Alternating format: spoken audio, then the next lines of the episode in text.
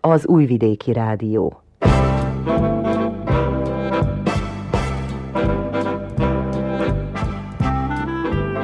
Mozaik A hétfői mozaik műsor hallgatóit Megyeri Henrietta, ügyeletes szerkesztő üdvözli.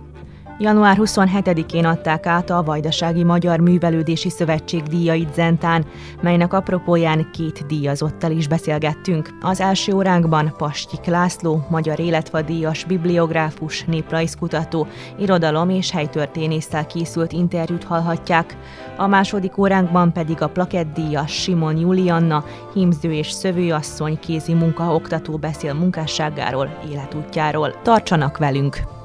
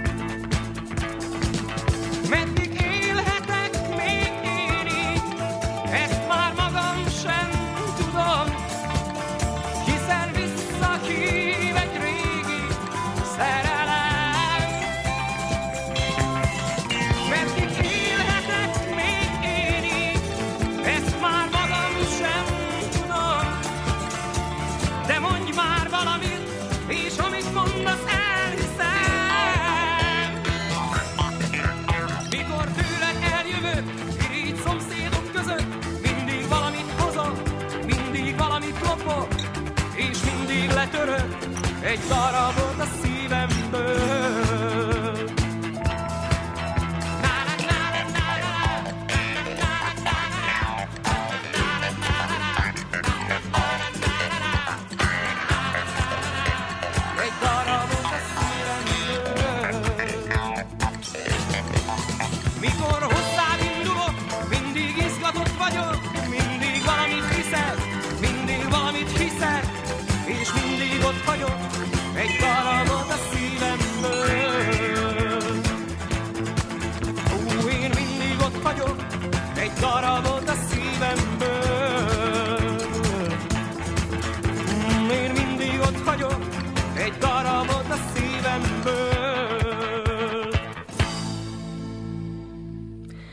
Magyar Életvadíjban részesült Pascsik László, topolyai bibliográfus, irodalom és helytörténész, néprajzkutató, a Vajdasági Magyar Helytörténeti Társaság alapító tagja, valamint a Kislajos Néprajzi Társaság tagja. Munkássága rendkívül szerteágazó, de annál jelentősebb.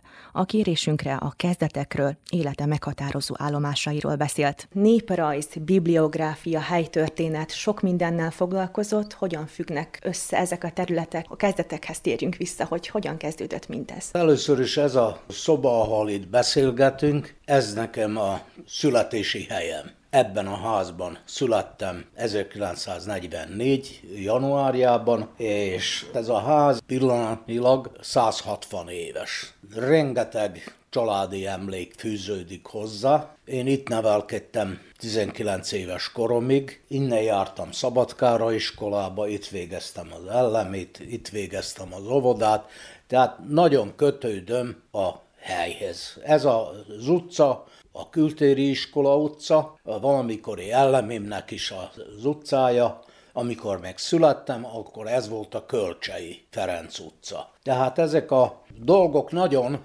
meghatározták aztán az érdeklődésemet. Mindig izgatott, hogy hogy is nézett ki ez az iskola utca, meg a diákok itt hogy jártak, meg hát ki is volt az a Kölcsei Ferenc.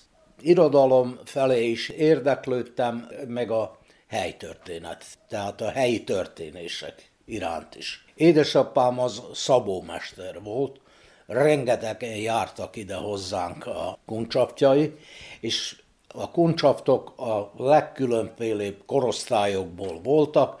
Nekem a legnagyobb élményt az első világháborút megjárt idős emberek voltak, akik állandóan mesélték, mint a férfiak mit is csinálnak, mindig a katona élményeiket, háborús élményeiket mesélik, és ez, ez engem nagyon megragadott, de ugyanakkor ezek az emberek elmesélték az életüket, többnyire parasztemberek voltak, a topolyai határhoz, a földekhez kötöttek, úgyhogy én nekem a topolyai határnak a düllő utai, a tanyák, azok itt voltak bent ebben a házban, és aztán ezeket az embereket ismertem, és ezeket nagyon szerettem. De most el kell még azt is mondani, hogy az ellemi iskolában nagyon jó tanítóim, nagyon jó tanáraim voltak. Az első tanítónőm az Helényi Klára volt, akitől a zírást, az olvasást, a számolást tanultam. Később pedig Lantosné Fügedi Irén tanította felsőbb ellemi osztályokba, a nyolcosztályos iskolának a 5., 6 8. záró osztályig pedig nagyon jó magyar tanárom volt, ő Szúcsbudai Pap Márta, akitől a nyelvhelyességet, a nyelvtant és az irodalomnak a szeretetét is megkaptuk, mert a hivatalos tananyagon kívül még plusz irodalmi ismereteket is kaptunk tőle, amit nem tudok neki elfelejteni, hogy Áprili Lajosnak a nevét, verseit tőle hallottam először, és aztán ez a név megnyitotta előttem ugye az érdeklődést a zerdei írók iránt is. A másik dolog, amit el kell még mondanom, hogy szüleim hithű katolikusok voltak, és engemet is ugye a katolikus vallásnak a szellemében neveltek, úgyhogy állandóan vasárnaponként jártunk a templomba, minisztráns voltam, és valamikor, amikor én elkezdtem iskolába járni, akkor került Topolyára Móricz Vince káplánnak, aki később azután Topolyának a plébánosa is volt. Na most ő egy igazi értelmiségi volt, tehát nem a sekrestje szellemnek a továbbvivője volt itt Topolyán, hanem értelmiségi fiatalokat akart nevelni. A könyvtára az nyitott volt a számunkra, és tőle kaptam rengeteg olvasni valót, így többek között Csolnoki Jenőnek a könyveit, de ugyanakkor az ő könyvtárába figyeltem föl Sík Sándornak az esztétikájára is. És aztán az élet, hogy kötődik, hogy valamikor ott 59-ben a templomnak a padlásáról lekerültek az új plébániának az épületébe, pontosabban a könyvtárába a könyvanyag, ami a legényegyletnek, az előző plébánosoknak a könyvei voltak, és ezt, amikor rendeztük, akkor került a kezembe a kalandjának több bekötött évfolyama. És akkor azokat is elolvastam, átnéztem, és akkor az nagy meglepetés volt a számomra, hogy a kalandja induló évfolyamának a számainak a hátlapján ott volt Barsi Viktornak a korábbi plébánosunknak a neve, akit én személyesen is ugye ismertem, Topolyán leghosszabb ideig volt plébános, és akkor Móricz Vincétől rákérdeztem a kalandjára, és a kalandjába ugye Csuka Zoltánnak a nevére, hogy kicsoda. Tehát ez valamikor ott az 50-es évek végén volt, ugye akkor még nagyon itt Csuka Zoltánnak a neve nem volt forgalomba, de én Móricz Vincétől hallottam róla először, és aztán mit ad Isten, Csuka Zoltánról írtam Belgrádba az összehasonlító irodalom tárgyköréből a magiszteri dolgozatomat. Vannak az életnek ilyen apró kis jelzései, aztán amik később 20 vagy 30 évvel később lesznek majd fontosak. Valójában akkor itt mindezt úgymond magába szívta, tehát ebben nőtt fel. A közeg adott volt, a nevelés is adott volt, és ebből indult tovább a magyar tanszékre. Igen. Magyar tanszék az, az előzménye ugye az volt, hogy Szabadkán jártam a gimnáziumba, itt is kitűnő tanáraim voltak, a legnagyobb hatást rám Sturzné Zubek Jolán gyakorolta, ez ugye Szabadkán 59-63 között jártam, és most őszre lesz 60 éve, hogy lekerültem ugye Újvidékre, és akkor a magyar tanszéknek a diákja lettem. Itt a tanszéken ugyancsak nagyon jó tanáraim voltak, a legnevesebb és a tanszék alapító két tanár az pedig Sinko Ervin volt az irodalmár, a nyelvészeti stúdiumokat meg Penavin Olga adta elő. Na most Penavin tanárnő a munkásságával, meg a dinamizmusával nagy hatást gyakorolt rám. Ő volt az, aki először vitt el bennünket Magyarországra. Ez manapság szinte hihetetlen, hogy valaki 20 éves korában én annyi voltam, amikor először eljutottam Magyarországra. Penavin tanárnő szervezte meg a hallgatóknak egy ilyen kirándulását Magyarországra, és ez a kirándulás is maradandó élményeket jelentett a számomra. Először Szegedre, a Klauzál térre, a Virág cukrászda elé futottunk be a buszunkkal, és ott nem más, mint Bálint Sándor fogadott bennünket. És ő kalauzolt városon át bennünket, Ebből a két legnagyobb élmény volt ugye, hogy a domtéren a szobroknak, meg az emlékeknek a sorát végigjártuk, és ezekről a szobrokról, mindegyikről valamit rövid, velős dolgot mondott, és ma is, ha Szegedre megyek, amikor elmegyek erre a domtérre, akkor ezeket megnézem, és mindig eszembe jut, hogy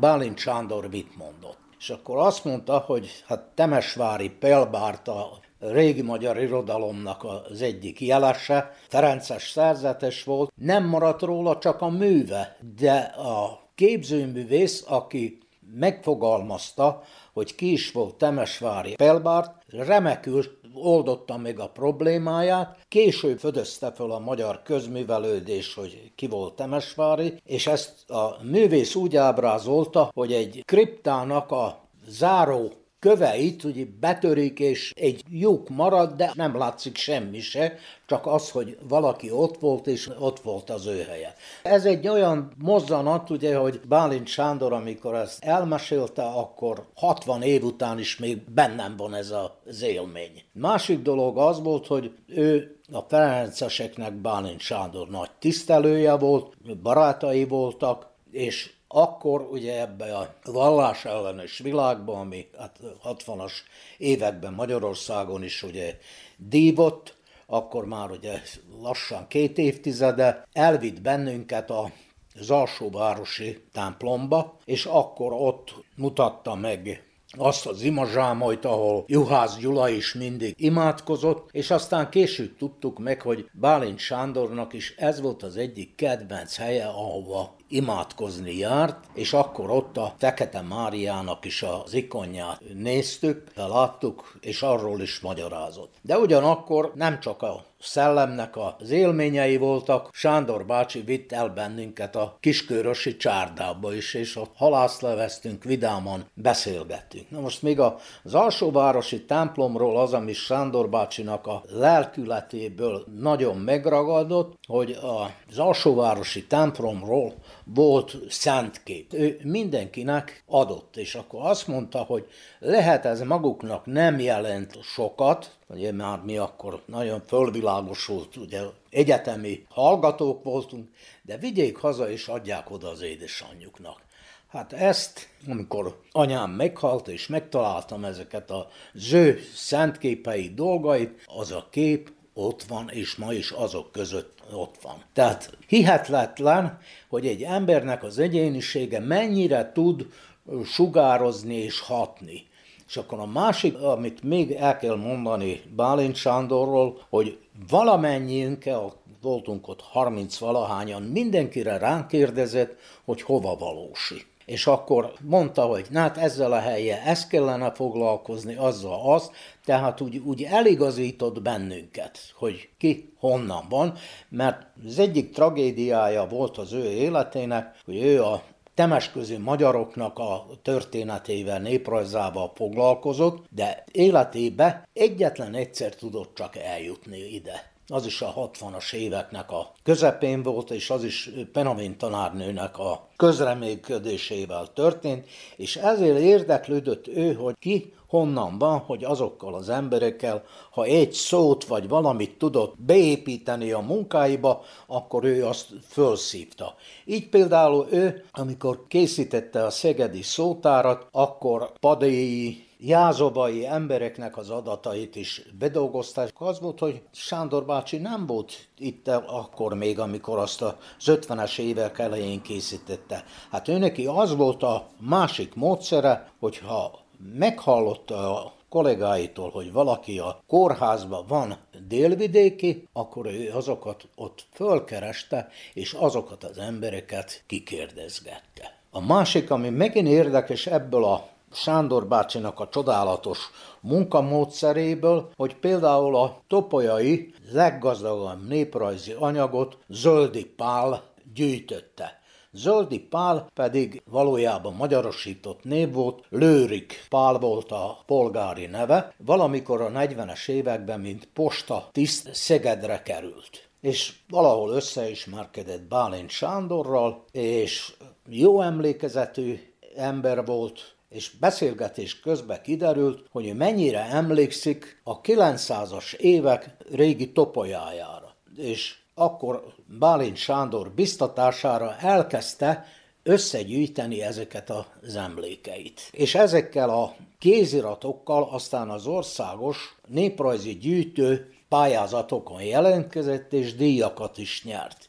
Úgyhogy ez egy hallatlanul gazdag anyag, amit hát Bálint Sándor közreműködésével készített el Zöldi Pál. Ez az, az anyag itt van a Topolyai Múzeumban, illetve a Topolyai Helytörténeti Gyűjteménybe. És nem csak neki voltak ugye helytörténeti kutatásai, anyagai, hanem önnek is, ugyanis a Vajdasági Magyar Helytörténeti Társaság egyik alapítója. Igen, ez is a, itt a helynek a szelleme adta, hogy ha az életemet föl lehet osztani szakaszokra, akkor volt egy első két évtized az itthon volt Topolyán, aztán 50 évig éltem Újvidéken, és amikor hazajöttem, az is tizenvalahány éve, akkor az itteni kollégákkal, Cservenáppállal, Szabó Jóskával, Tomik Nimroddal gondolkodtunk, hogy mit lehetne csinálni ezekben az ügyekben, helytörténet, és akkor valamennyien alapító tagjai lettünk a Bajmokon létrejött helytörténeti társaságnak. És akkor a helytörténeti társaságba foglalkoztunk a 44-es, 45-ös áldozatoknak kérdésével, és más témákkal is. Ekkor jött létre a helytörténeti társaságnak az évkönyve, és akkor kezdtem én helyi dolgokat megfogalmazni, előadásokat tartani. Hát így előadást tartottam Cervusz Ádámról, Szarvas Jánosról, aki egy hallatlanul érdekes egyéniség volt, aki először jezsuita, aztán bencés volt, és amikor megszüntették a 18. században ezeket a rendeket, akkor világi pap lett, és Kalocsán volt világi pap, Patacsicsnak volt az egyik embere, és akkor 1790-ben Topolyán kapott plébánosi kinevezést, Topolya akkor egy kamarai falu volt, tehát az akkori gazdasági minisztériumnak volt a tulajdona, és itt 12 évig, 1802-ig működött. Akkor 1802-ben visszaállították a bencés rendet. Panonhalmán mindössze három vagy négy bencés atya élt akkor, ugye 1780-ban tiltották be a rendet, negyed egy ember éltő után már nem voltak fiatalok, és akkor őt kinevezték a Tihanyi apátság perjeléjé.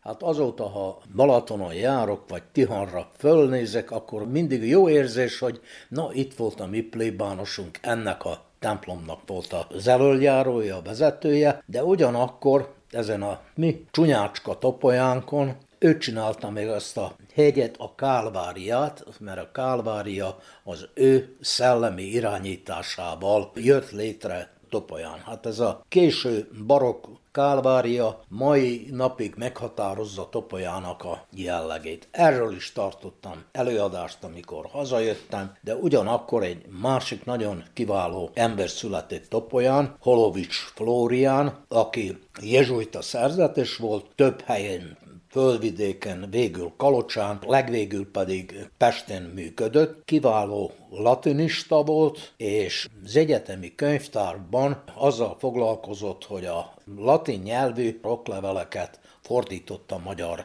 nyelvre. Na most róla még azt kell elmondani, hogy ez a szellemi favágásnak is mondható munka mellett volt annyi ereje, hogy foglalkozott a magyar nyelvi biblia kérdésével, és filológiailag föltárta, hogy az, amit Káldinak tulajdonítunk, hogy fordította magyarra a Bibliát, hogy abban milyen előző biblia fordításoknak a rétegei vannak abban a szövegben. Tehát úgy, nem úgy jött magától elő az a fordítás, hanem milyen hagyományokra épült, no azt Holovics Flórián dolgozta föl. Születni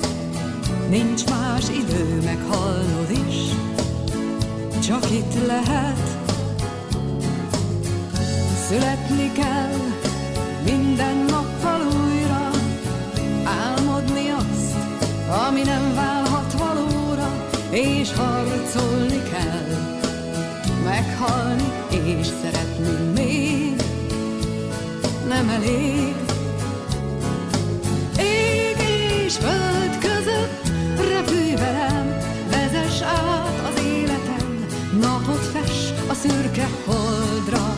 Ég és föld között repülj velem, vezess át az életem, vigyél át a túlsó partra, igen.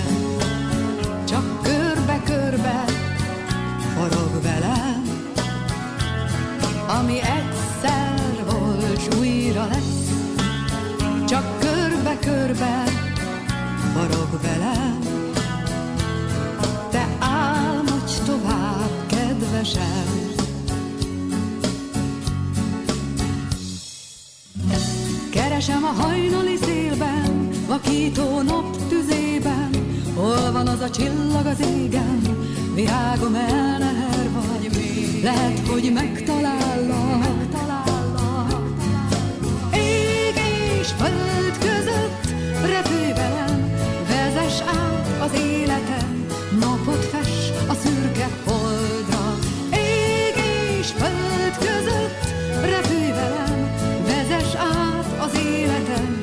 vigyél át a túlsó partra, igen. Csak körbe-körbe forog velem, ami egyszer volt, s újra lesz. Csak körbe-körbe forog velem,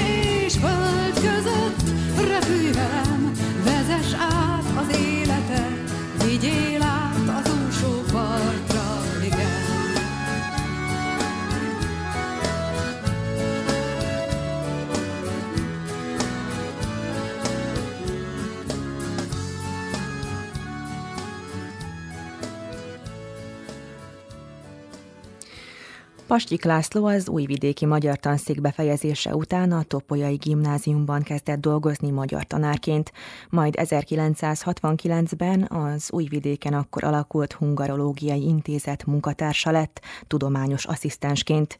Az intézet hamarosan egyesült a magyar tanszékkel, ekkor a tanszéken folytatta a munkát a bibliográfia és könyvtári dokumentáció tantárgy tanárává nevezték ki. Említette, hogy mondja el az ember élő szóban is azt, ami tud. Ön tanárként is dolgozott, és ugye a pedagógia az életének fontos részét képezte. Hogyan emlékszik vissza erre az időszakra? Ez már a bibliográfusi munkásságommal volt összefüggésbe, hogy a magyar tanszéken könyvtár hallgatóknak bibliográfiát és társadalomtudományi tájékoztatást adtam elő. Ez az egész ez 8 évig tartott, több szemeszteren át. A legjobb, legbüszkébb vagyok arra, hogy hasonló témakörből öt diákom doktorált. Többen vannak, akik működnek a már lassan elmenőbe vannak nyugdíjasként a pályájukról, de így Topolyán Nárai Éva, lent a Matica könyvtárba Heinermann Péter, fönt a Pázmány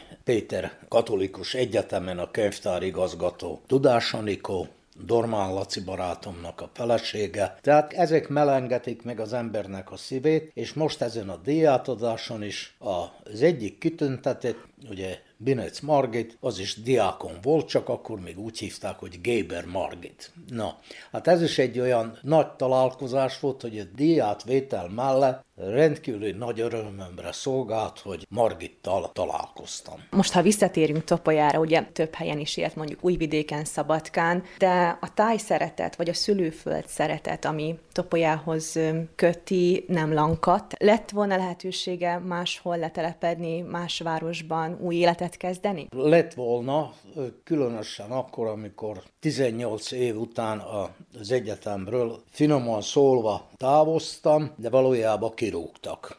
Nagyon fájó dolog volt az életemben, mert fél évig munkanélkül voltam, és akkor voltak távoli megszólítások, hogy menjek, de hát a legnagyobb gond akkor az volt, hogy nem tudtam angolul. Ha tudok angolul, akkor mehettem volna. Maradtam.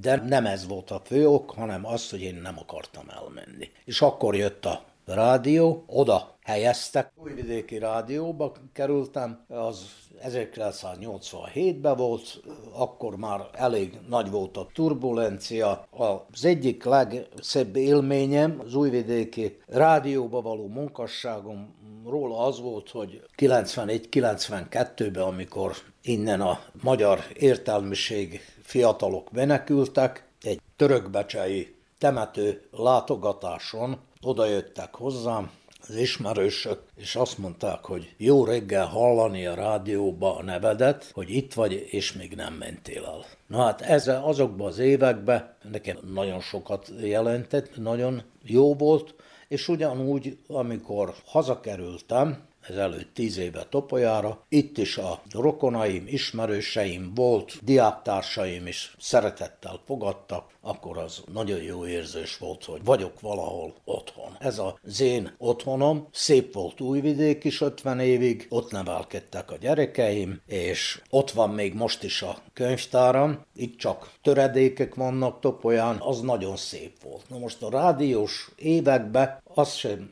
tudom elfelejteni, hogy amikor a rádióba kerültem, akkor belőlem az egy ilyen büntetésszerű volt, ugye, hogyha valaki magyar értelmiségi vétett, akkor abból lektort kreáltak. Hát én is olvasószerkesztőként kezdtem a, az Újvidéki Rádióba, és amikor az első ilyen szerkesztői asztal mellé leültem, akkor Nagy Nándor volt az ügyeletes délutáni híradó szerkesztője, és akkor a Nandi odajött és hozott egy nagy pohár sört, na azt mondja, nyugodtan dolgozzál. Na ez olyan jó érzés volt, hogy na be vagyok fogadva, bekerültem abba a közösségbe. Aztán persze nagyon jó volt Madarász Árpád, aki a külpolitikai rovatot vezette, ott is a csapattal az előbb említettem, hogy Dani Zolival, Öreg Dezsővel, Dancsó Csabával, Markusics Lajossal együtt dolgoztam,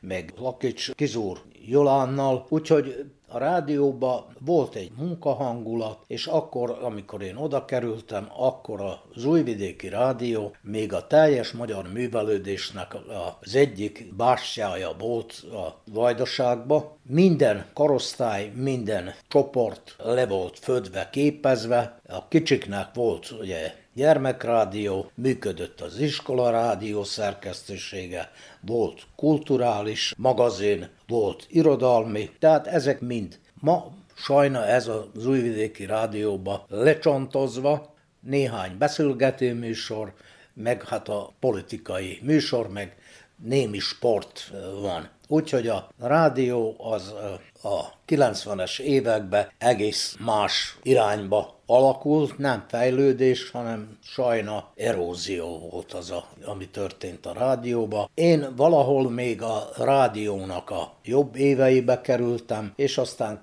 később már ebbe az egészen erodálódott rádióba dolgoztam, és nem volt már jó a hangulatom se, és akkor lehetőség nyílt arra, hogy tankönyvkiadóban menjek, és akkor így lett belőlem Újvidéken tankönyvkiadói szerkesztő.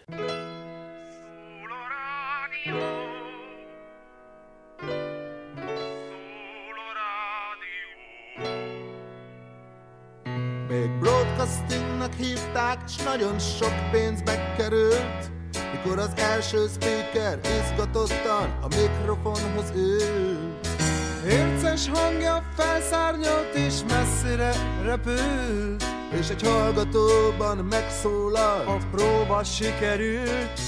És a gyáli úton állt egy csukott bútorszállító. És ott volt 23-ban az első stúdió és műsor gyaránt akkoriban az is megfelelt. A Marca János segédtiszt egy nótát énekelt. Szól a rádió. Szól a rádió. Szól a rádió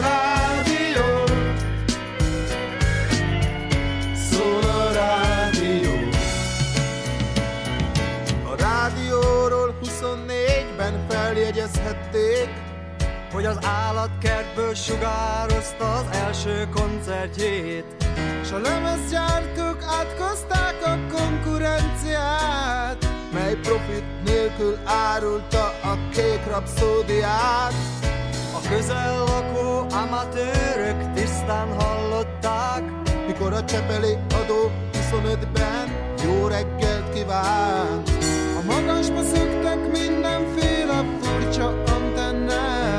és egy ügyes diák detektoros vevőt fabrikált. Szól rádió,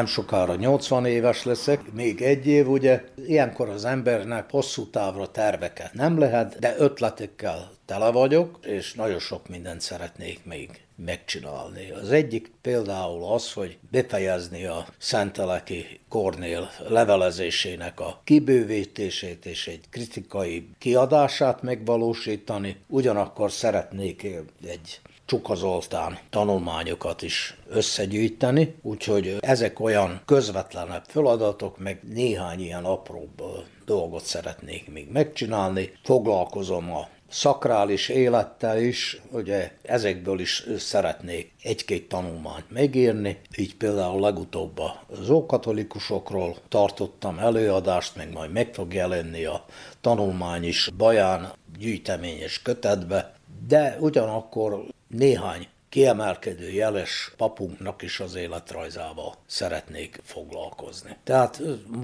van helyi dolgokba is erő, idő, kezd kell hozzá. Honnan eredett ez a nagyívű kíváncsiság, erő, lendület, ami még ma is jellemzi önt? Az egyik dolog, hogy végtelenül szeretik olvasni, és állandóan a könyveket bújom, és szeretek könyvtárakba járni. Ezt nem mondtam még, hogy a könyvtárak közül ugye az Országos Széchenyi Könyvtárba, fővárosi Szabó Ervin könyvtárba, Pesten, Újvidéken a Szerb Maticába, Belgrádban a Nemzeti Könyvtárba, de még a régi Jugoszláviának a régi nemzeti könyvtárába, Zágrába, Jubjanába is jártam kutatni, és még mindig tudom, hogy na, itt ezt még meg kellene nézni, meg kellene vizsgálni, illetve meg kellene csinálni. Na most sok mindenbe, amikor így valaki megkeres, akkor ilyen szóbeli eligazítást nagyon szívesen adok meg, nem vagyok önző, olyan, hogy na ez csak én tudok, és ez, ez, ez csak az enyém,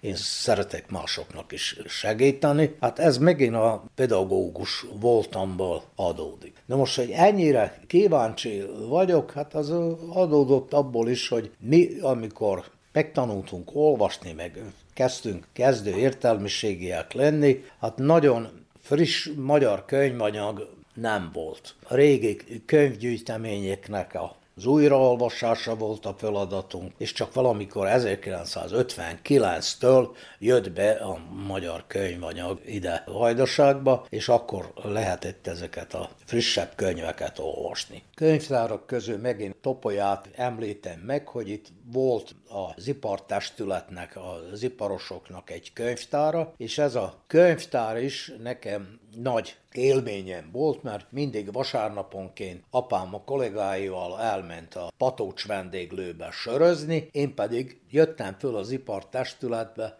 és akkor itt volt hat nagy könyves szekrény, és ott ki voltak nyitva a könyves szekrénynek az ajtajai, és akkor ott lehetett a könyvek között bóklászni, és nézegetni, meg délutánra hazavenni, olvasni.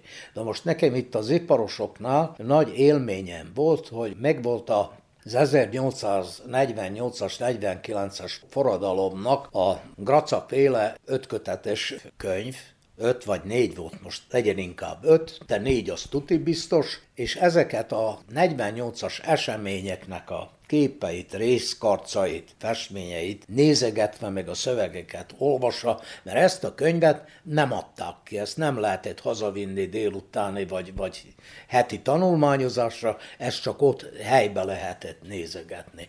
És nekem mindig egy ilyen probléma volt, ugye, hogy le voltak rajzolva, hogy kik voltak a 48-as forradalomnak a katonái. Hogy néztek ki az osztrákok, hogy néztek ki az úgynevezett déli fölkelők, ugye akkor ugye rácoknak nevezték őket, és fel voltam akadva, hogy nem tudtam, hogy kik azok a szerviánusok. Írja, hogy szerviánusok. Ki az a szerviánus?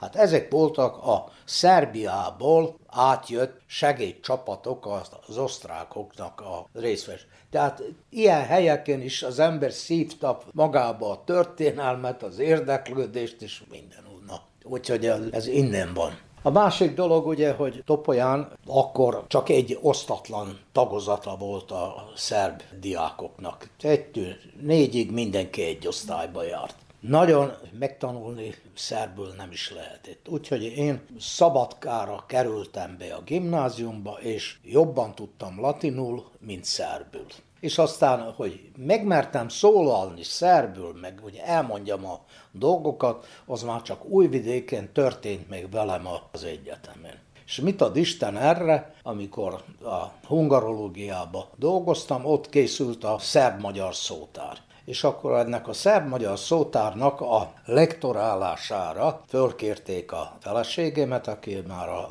tankönyvkiadóba dolgozott szerkesztőként és lektorként, és én is ugye, mint hungarológus, a szerb szótárnak a lektorálásával foglalkoztam. Na most ebből adódott, hogy a, mi voltunk a gazdái az S betűnek. Tehát minden szerb szó, ami S betűvel kezdődik, és benne van ebbe a szótárba, azt a feleségemmel együtt nyálasztuk át. Na most én ebből adódóan a szernyemnek az ezbetűs anyagával vagyok a legjobban tisztában.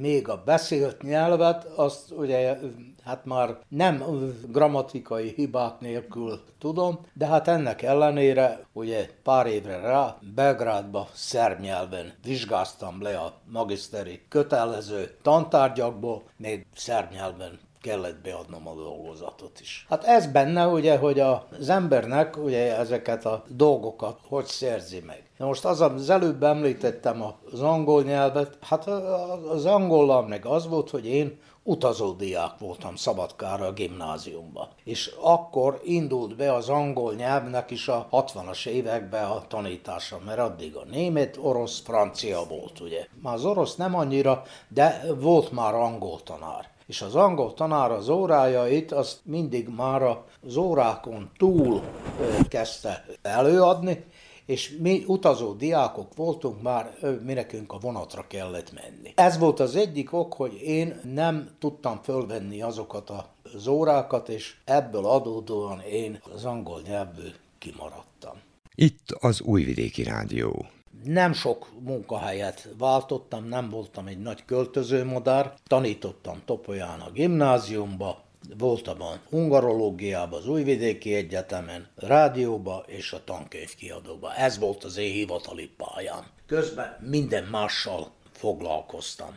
Na most a rádiónak még el kell mondanom, hogy nagy teljesítményem volt, hogy megcsináltam Herceg János válogatott tanulmányait, az pedig úgy adódott, hogy a szerkesztőségben, a rádióban megvolt a magyar szónak a teljes sorozata, és azt szépen átcéduláztam bibliográfiai módszerrel, más újságokat, az pedig a Matica könyvtárában, és így jött össze ez a kötet. Jó volt, mert mondjuk Herceg Jánost is ugye személyesen ismertem, ő akkor még a rádióba bejárt, hetente volt neki néhány írása, amit közölt, és ezek is azokból a szép élményekből vannak. Melyik munkakör, melyik munkahely, vagy melyik időszak áll önhöz a legközelebb? Itt említettük a, a tudományos életet, a rádiózást, tanárként is dolgozott. Melyik áll önhöz legközelebb? Nagyon szerettem a tanári munkát, meg a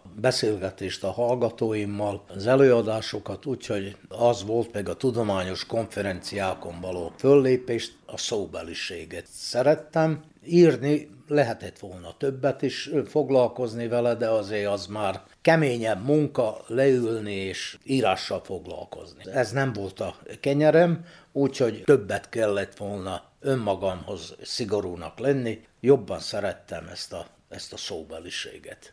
Hogy érti azt, hogy szigorúnak lenni? Hát az, hogy oda kényszeríteni magamat az íróasztalhoz, és leülni, írni, írni és kilódni. Mondjuk azt, amit Junkároly barátom megtett, hogy naponta megírt hét képelt oldalnyi szöveget, és akkor aztán azt gyűrte, dolgozta és csinálta. Ez az, az mondjuk azt, amit nem tudtam magamnak elérni, hogy naponta másfél oldalt meg kell írni, de azt úgy, hogy az nyomdába mehessen. Hát ahhoz egy délelőtt, egy délután, egy este azért kell, hogy az ember egy olyat kiizzadjon magából. Úgyhogy amikor írást kell csinálni, akkor az embernek a feje szét akar szakadni, ugye? De nem könnyű dolog. Másik dolog, ugye, az a típus vagyok, hogy kikeresem a dolgokat, és akkor ah, én ma ezt tudom, az agyamba van, de leírni már nem akarom, és akkor mindig az van, hogy hát írd le az, amit tudsz. Na, ez a dolog, ez már nem működik annyira bennem, illetve hát nem volt egy ilyen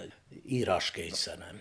Hogy érte önt ez a díj, amit most január utolsó felében kapott? Mit jelent az ön számára ez a díj? Egy, hogy a, az elismerés az minden esetre jó esett, és a másik dolog, hogy az a seb, ami velem történt az egyetemről való távozásom és a későbbi évtizedekben, az nagy mértékben begyógyult, bár nem hegget be, lelkileg még mindig nagyon megvisel a dolog. Ennek ellenére a díjnak végtelenül örülök, valaki csak figyelt rám, úgyhogy ezt tudom mondani. Mi Pastik László számára a siker? A siker a számomra a legnagyobb az, hogy van egy nagyon jó családom. Feleségemmel egy hónap múlva 54. éve élünk együtt.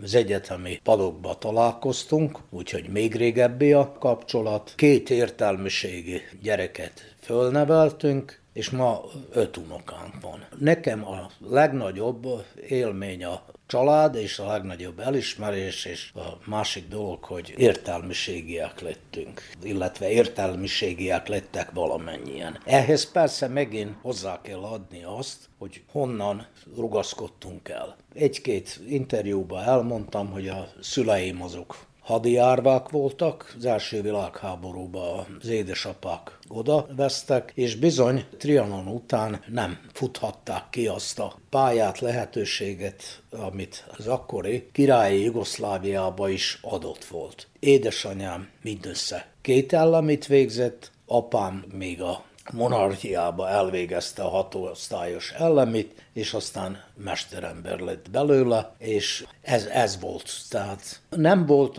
az itteni magyarságnak egy nagy elrugaszkodási lehetősége. Hát ez mondjuk 45 után egész más megváltozott világba megtörténhetett. Mi a siker? Hát a siker az múlandó pillanatnyi. Az emberben mondom a legjobb érzés, hogy van egy családom, és a család a legfontosabb.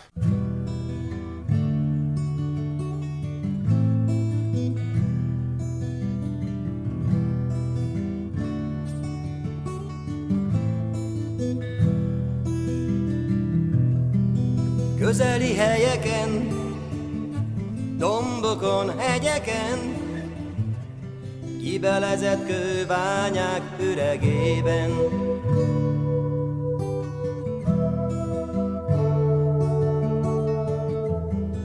közeli helyeken, dombokon, hegyeken, most is víz hangzik a léptem.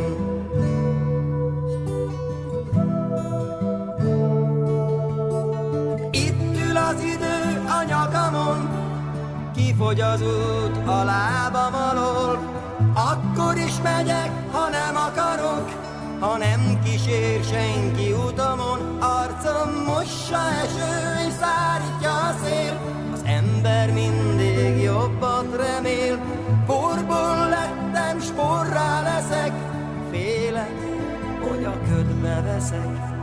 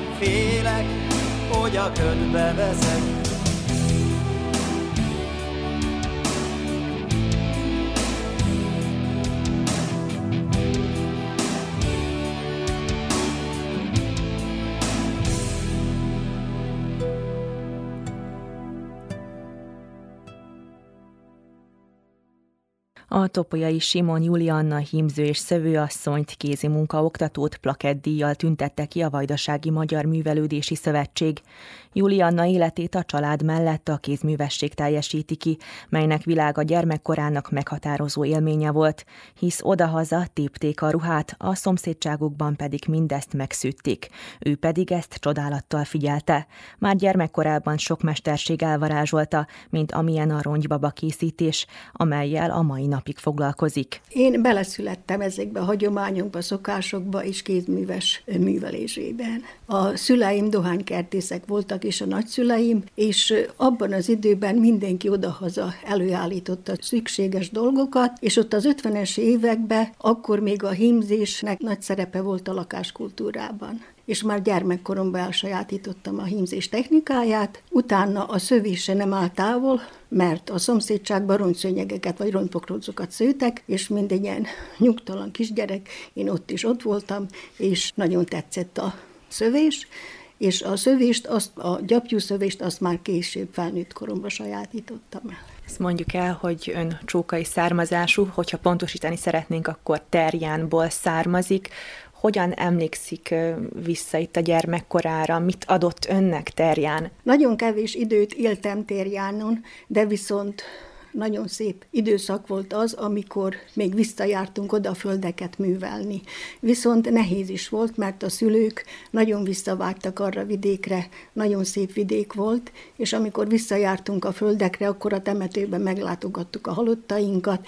Egy nagy medence volt a kútnál, ahol mi megfürödtünk, és mentünk a földekre dolgozni. Terjáról Csókára költöztünk, és ide Bácskába jöttem férjhez, itt élek két gyermekemmel Topolyán, és kerestem a helyemet, hogy melyik csoportba tagosodjak be, több csoport tagja voltam, és végül is a Nagyapáti Kukac Péter Magyar Hagyományőrző és Néprajzkutató Társulat koordinátora, program szervezője lettem, valamint a Vajdasági Kézimunka Kedvelők Szövetségének ugyanúgy műhely szervezője, aktív tagja vagyok mai napon is. Több mindennel foglalkozik, köztük gyapjúszőttesekkel, hímzéssel, rongybabák készítésével. Melyikkel kezdte? Hát nem is tudom elmondani, mert majdnem egyszerre mindent, de a ronybabákat ugye az édesanyámtól tanultam, mert az én gyermekkoromban nem voltak Barbie babák, kaucsbabák, hanem ronybabákat vartak, és én nagyon szerettem babázni, és a gyermekeimet is úgy neveltem föl, hogy babát vartam nekik, unokáimnak is. A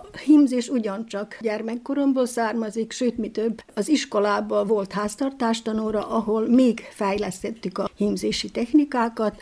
A gyapjúszövést az felnőtt koromban már ott a 2000 körül jártam Erdélyben, és ott találkoztam a székely festékes szőnyegekkel, ami nagyon megtetszett, nagyon szépek, de viszont nem tudtam megvásárolni, mert nagyon drága és akkor elhatároztam, hogy én ezt meg fogom tanulni, és Békés Csabán megismertem Lakatos Istvánné Marikát, ő volt a szövőmesterem, és megtanultam a székely festékes szőnyegeket szőni, amiket a Hagyományok Háza Vajdasági Hálózatában zsűriztek, és nagyon szép pontszámokat kaptam. Most, ha visszatérünk egy pillanatra a ronybabákra, tehát akkor ön valójában ezekkel is játszott gyermekkorában, és később el is készítette őket. Itt önnél is most sorakoznak a ronybabák, tehát látni néhányat. Beszéljünk kicsit ezekről, tehát, hogy mennyi idő elkészíteni egy ronybabát, milyen sablon kell hozzájuk, milyen anyagokat használ. Természetes anyagokat használtam hozzá,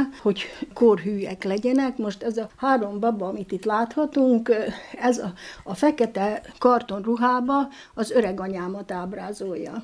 A világosabba anyukámat ábrázolja, viszont a kis kékfestő ruhába piros köténnyel az gyermekkorom emléke. Tehát ezek által a szüleim, nagyszüleim velem vannak, velem élnek a mai napon is. És népviseletbe vannak öltöztetve, hogyha jól látom. Milyen népviseletről beszélhetünk? Ez egy alföldi paraszti viselet. És a népviseletet is ön varja, szabja a babákra. Igen, 2019-ben jártam Zentán a Vajdasági Művelődési Intézetbe indult egy ilyen viseletkészítő tanfolyam, ott kerültem közelebb a viseletkészítéséhez, és ezek alapján öltöztetem a babákat miből állnak össze a babák, tehát milyen tömőanyagot használ hozzájuk? Tömőanyagként gyapjút használok, vagy pamutot, de kizárólag csak természetes anyagból varom a ruháikat, ugyanúgy alsó szoknyával, bugyival.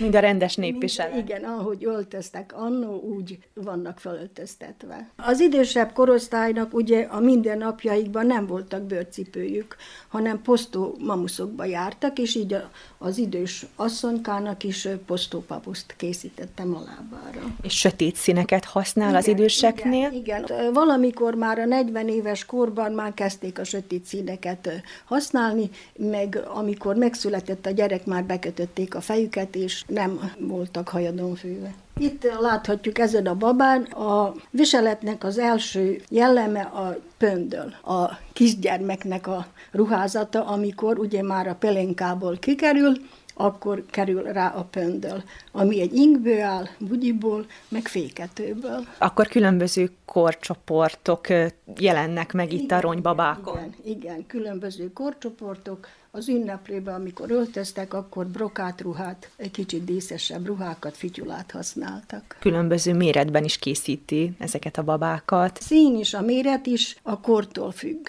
a világosabb, ugye a fiatalabb korosztályé, ahogy idősödnek, akkor sötétebb viseletet készítettek önmaguknak. Nem csak a népviselet, az öltözékük kitűnő és csodálatos, hanem látom, hogy vannak kiegészítők is, mint például nyaklánc, vagy akár a hajban egy-egy masni, tehát erre is ügyel, hogy meglegyen az összkép. Igen, a kislányoknak mindig be volt fonva a hajuk, és a masnikat kötöttek a hajukba. Az asszonyok, meg a fiatalasszonyok, a serdülő nagylánykák, ők már gyöngykалárist hordtak a nyakukon. Említette, hogy a lányának is, illetve az unokáinak is készített ronybabákat. Mit tapasztal? Érdekesebbek számukra a ronybabák? Jobban játszanak velük? Vagy furán tekintenek rájuk? Tehát mit tapasztal? Mit lát? Én amikor odaadtam a gyermekeimnek a babákat, örömmel fogadták el, játszottak is vele, de viszont megvigyázzák. Amikor már eljön az a kor, hogy nem játszanak tovább, már komolyabban foglalkoznak a könyvekkel,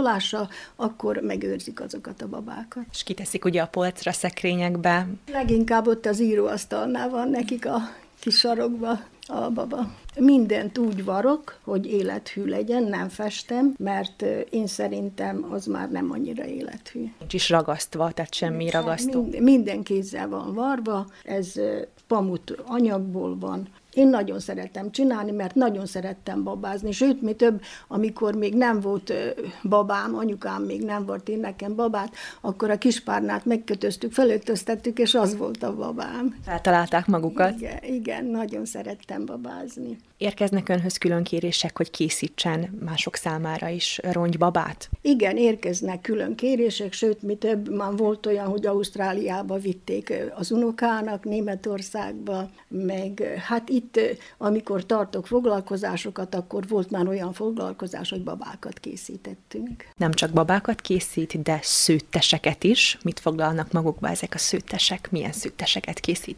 A roncszőnyegeket is szövök, leginkább rendelésre szövöm a roncszőnyegeket, amiket legjobban szeretek, ez a székely festékes szőnyeg.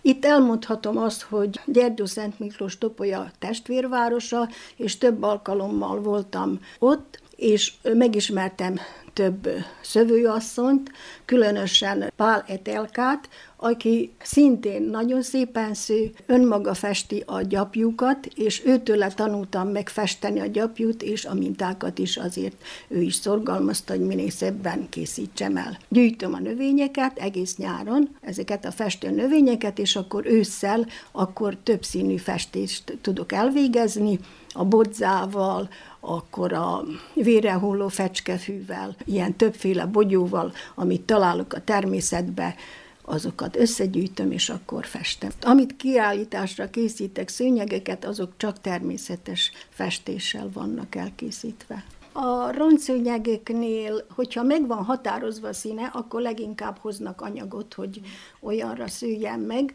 viszont én itthon, amit össze tudok szedni anyagot, én inkább a világosabb színeket használom. Jobban beillenek a mai lakáskultúrába. Ön is használja ezeket a rongyszőnyegeket itthon? Igen, használom. Konyhában, előszobában, mindenfele.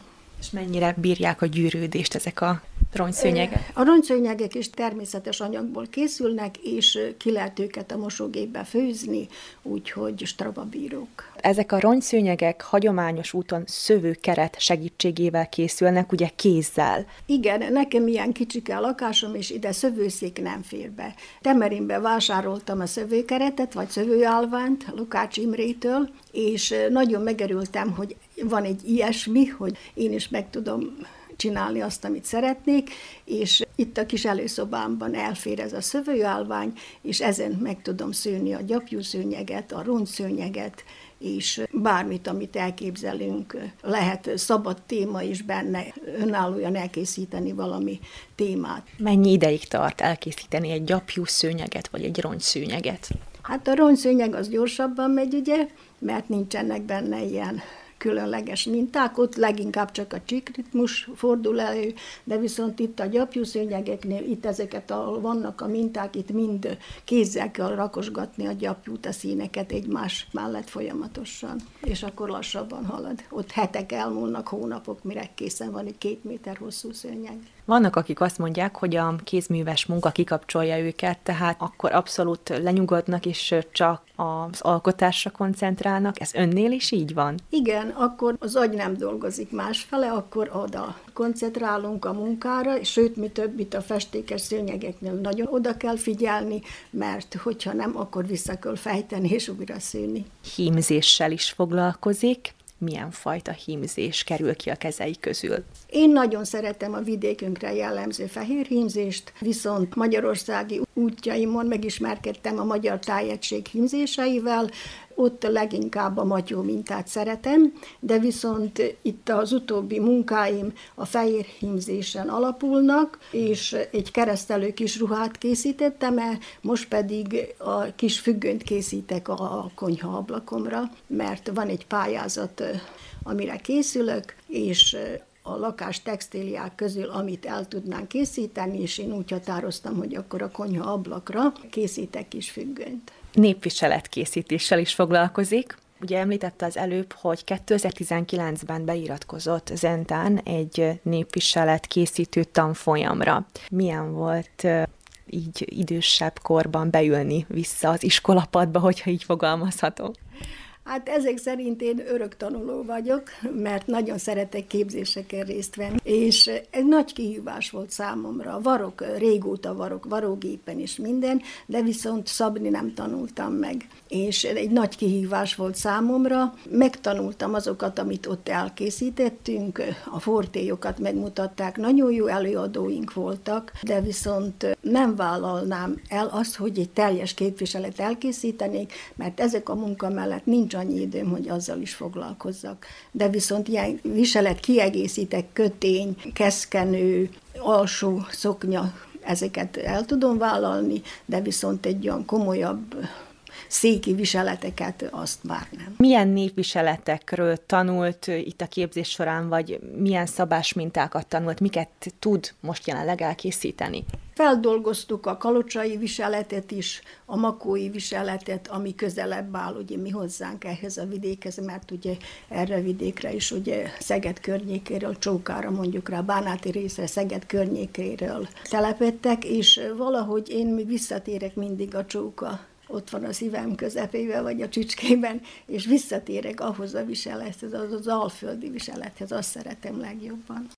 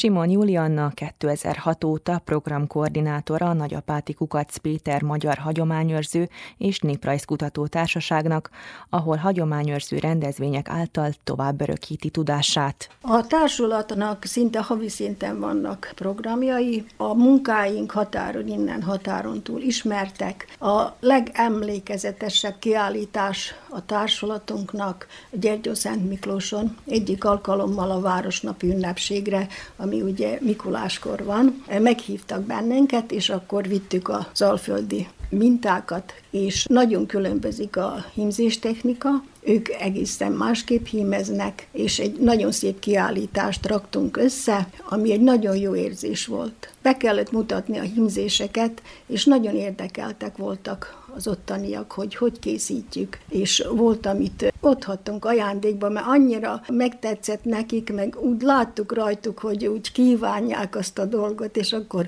nagyon sokat otthattunk ajándékba, viszont mi is kaptunk őtőlük nagyon sok ajándékot. Nem csak kézműves dolgokat készít, hanem oktat is. A Vajdasági Kézimunka Kedvelő Szövetség 40 kézimunkacsoportot belőlel Vajdaságban 40 településről, és ennek köszönhetően nagyon sok felé meg tudok fordulni. A szövetség évi táborokat tart, kiállításokat, és ezekben a táborokban a Kátai Tanyán, Újvidéken, a Petőfiben a szövést tanítom. Nagy az érdeklődés, és nagyon sokan elsajátították már. Legutolsó foglalkozás Csókán volt a Móra Ferenc Művelődési Egyesületbe. Három napon át szőtünk, mint egy 50 személy vett részt ezen a szövőnapon, és a 40 gyerek körülbelül ismerkedett a szövéssel.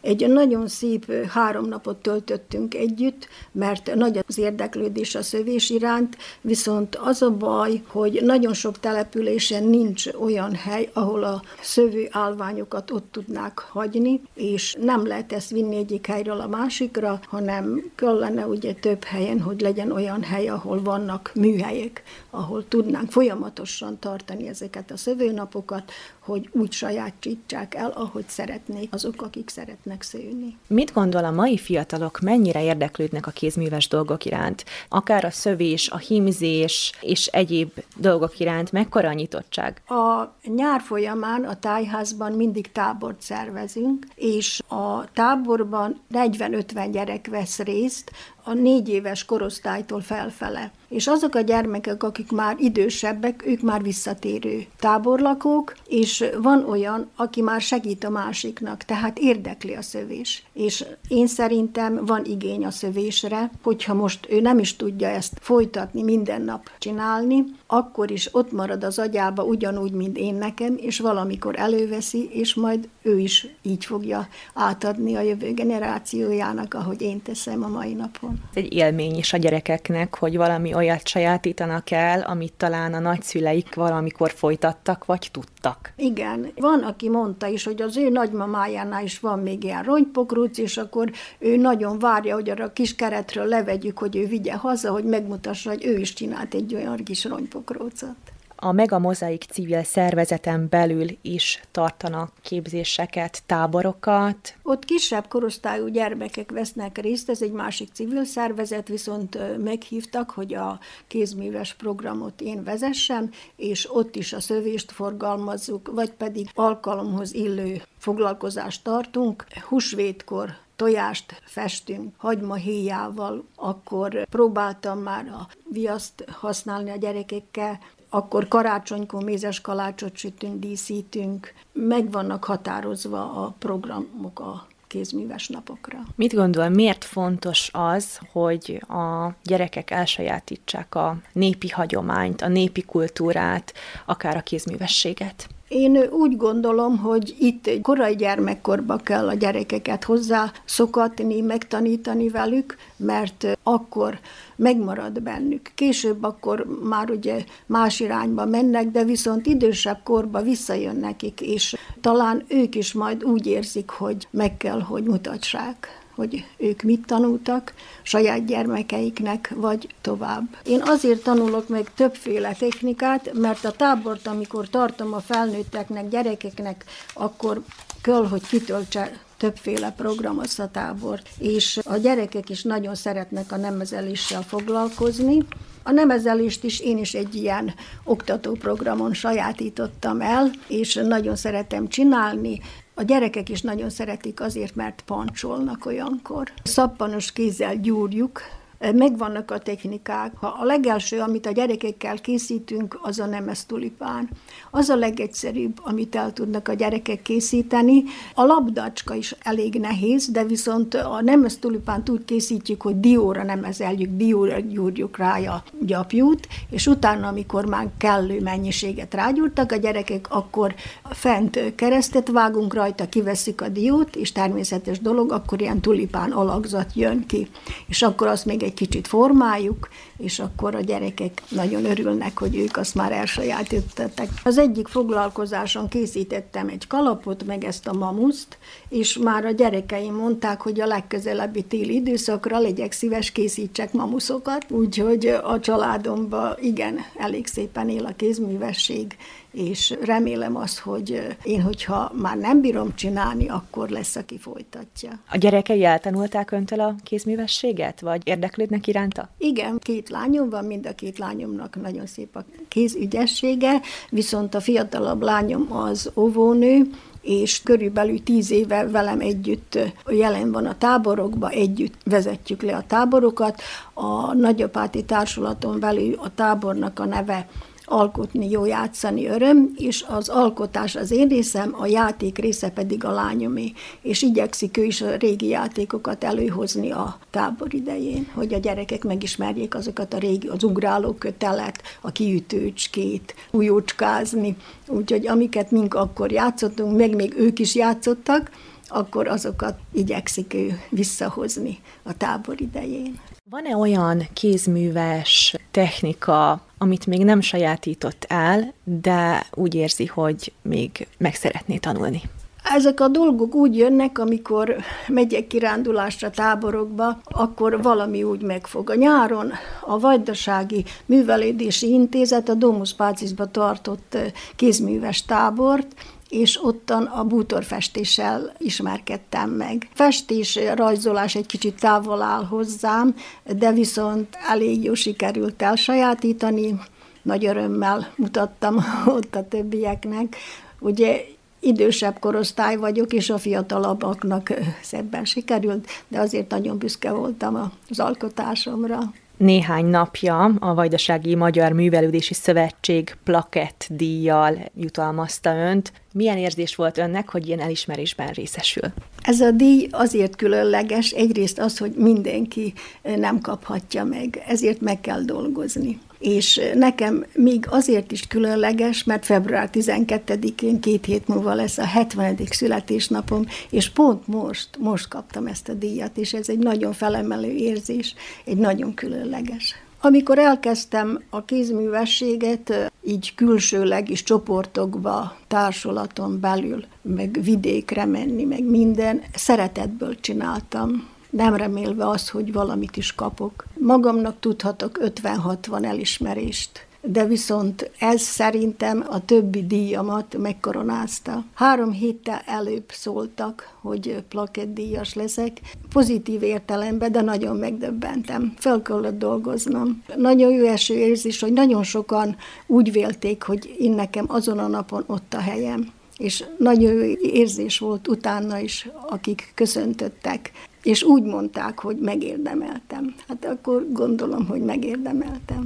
És ezért tett is nem is keveset, hogy megérdemeljen. Az elmúlt 30 évben gondolom nagyon sok időt fordítottam a kézművességre, de viszont te szeretetből tettem. A munka egyben hobbi is, mondhatjuk így is? Igen, nagyon sok időmet kitöltötte a kézművesség, viszont nagyon szeretek a gyerekekkel dolgozni, és én gyermekkoromban nagy családban nőttem föl. Az utcában, amikor játszottunk, sok gyerek közt játszottam, és én nekem egy külön nagy öröm, amikor a tájházba tartom a tábort, és amikor ott van az a sok gyerek, és nevetnek tele kacajjal az udvar, nagyon jó érzés. És talán ez éltet, ez a sok pozitív dolog.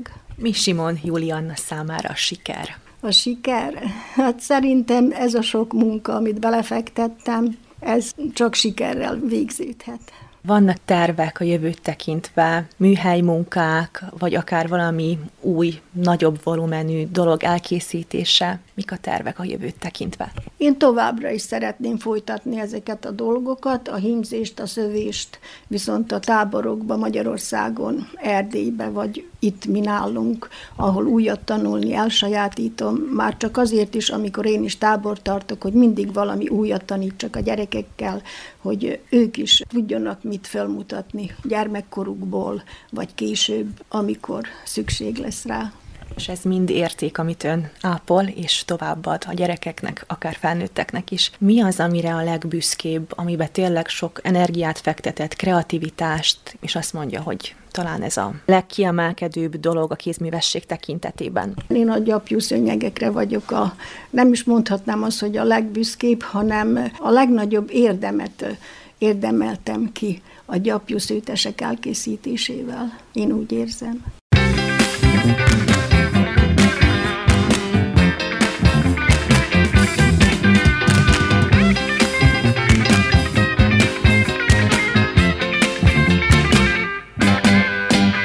frischen